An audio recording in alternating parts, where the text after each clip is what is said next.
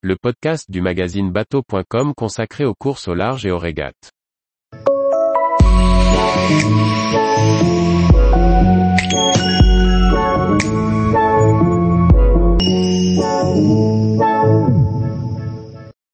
Projet Duracell, un nouveau roof pour l'ancien voilier de course.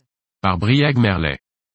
Le projet de refit de Duracell se poursuit et l'ancien voilier du Vendée Globe change d'aspect.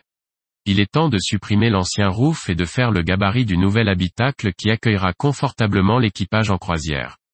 Dans les deux épisodes du jour, Matt change radicalement l'aspect extérieur de Duracell en s'attaquant au chantier du nouveau roof du bateau. Lors de la première étape, il est temps de découper soigneusement la superstructure. Le bateau, renforcé par la nouvelle cloison réalisée lors des précédents travaux, peut désormais s'en passer. L'ancienne cloison est également déposée, en laissant un anneau périphérique qui conserve une raideur supplémentaire à la coque. Avant de construire le roof définitif, Matt réalise un gabarit à l'échelle 1 sur le bateau. Après avoir installé trois couples provisoires, maintenus entre eux par des sections de bois, le jeune homme utilise des lattes souples pour relever la forme des faces latérales du roof. Assemblées entre elles, elles peuvent être utilisées comme gabarit sur une planche de bois fin.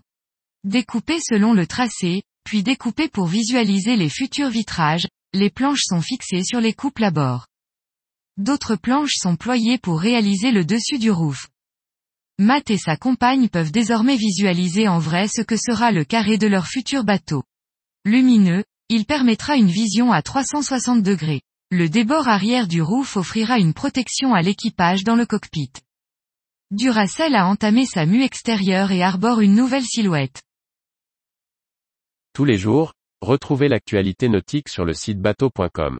Et n'oubliez pas de laisser 5 étoiles sur votre logiciel de podcast.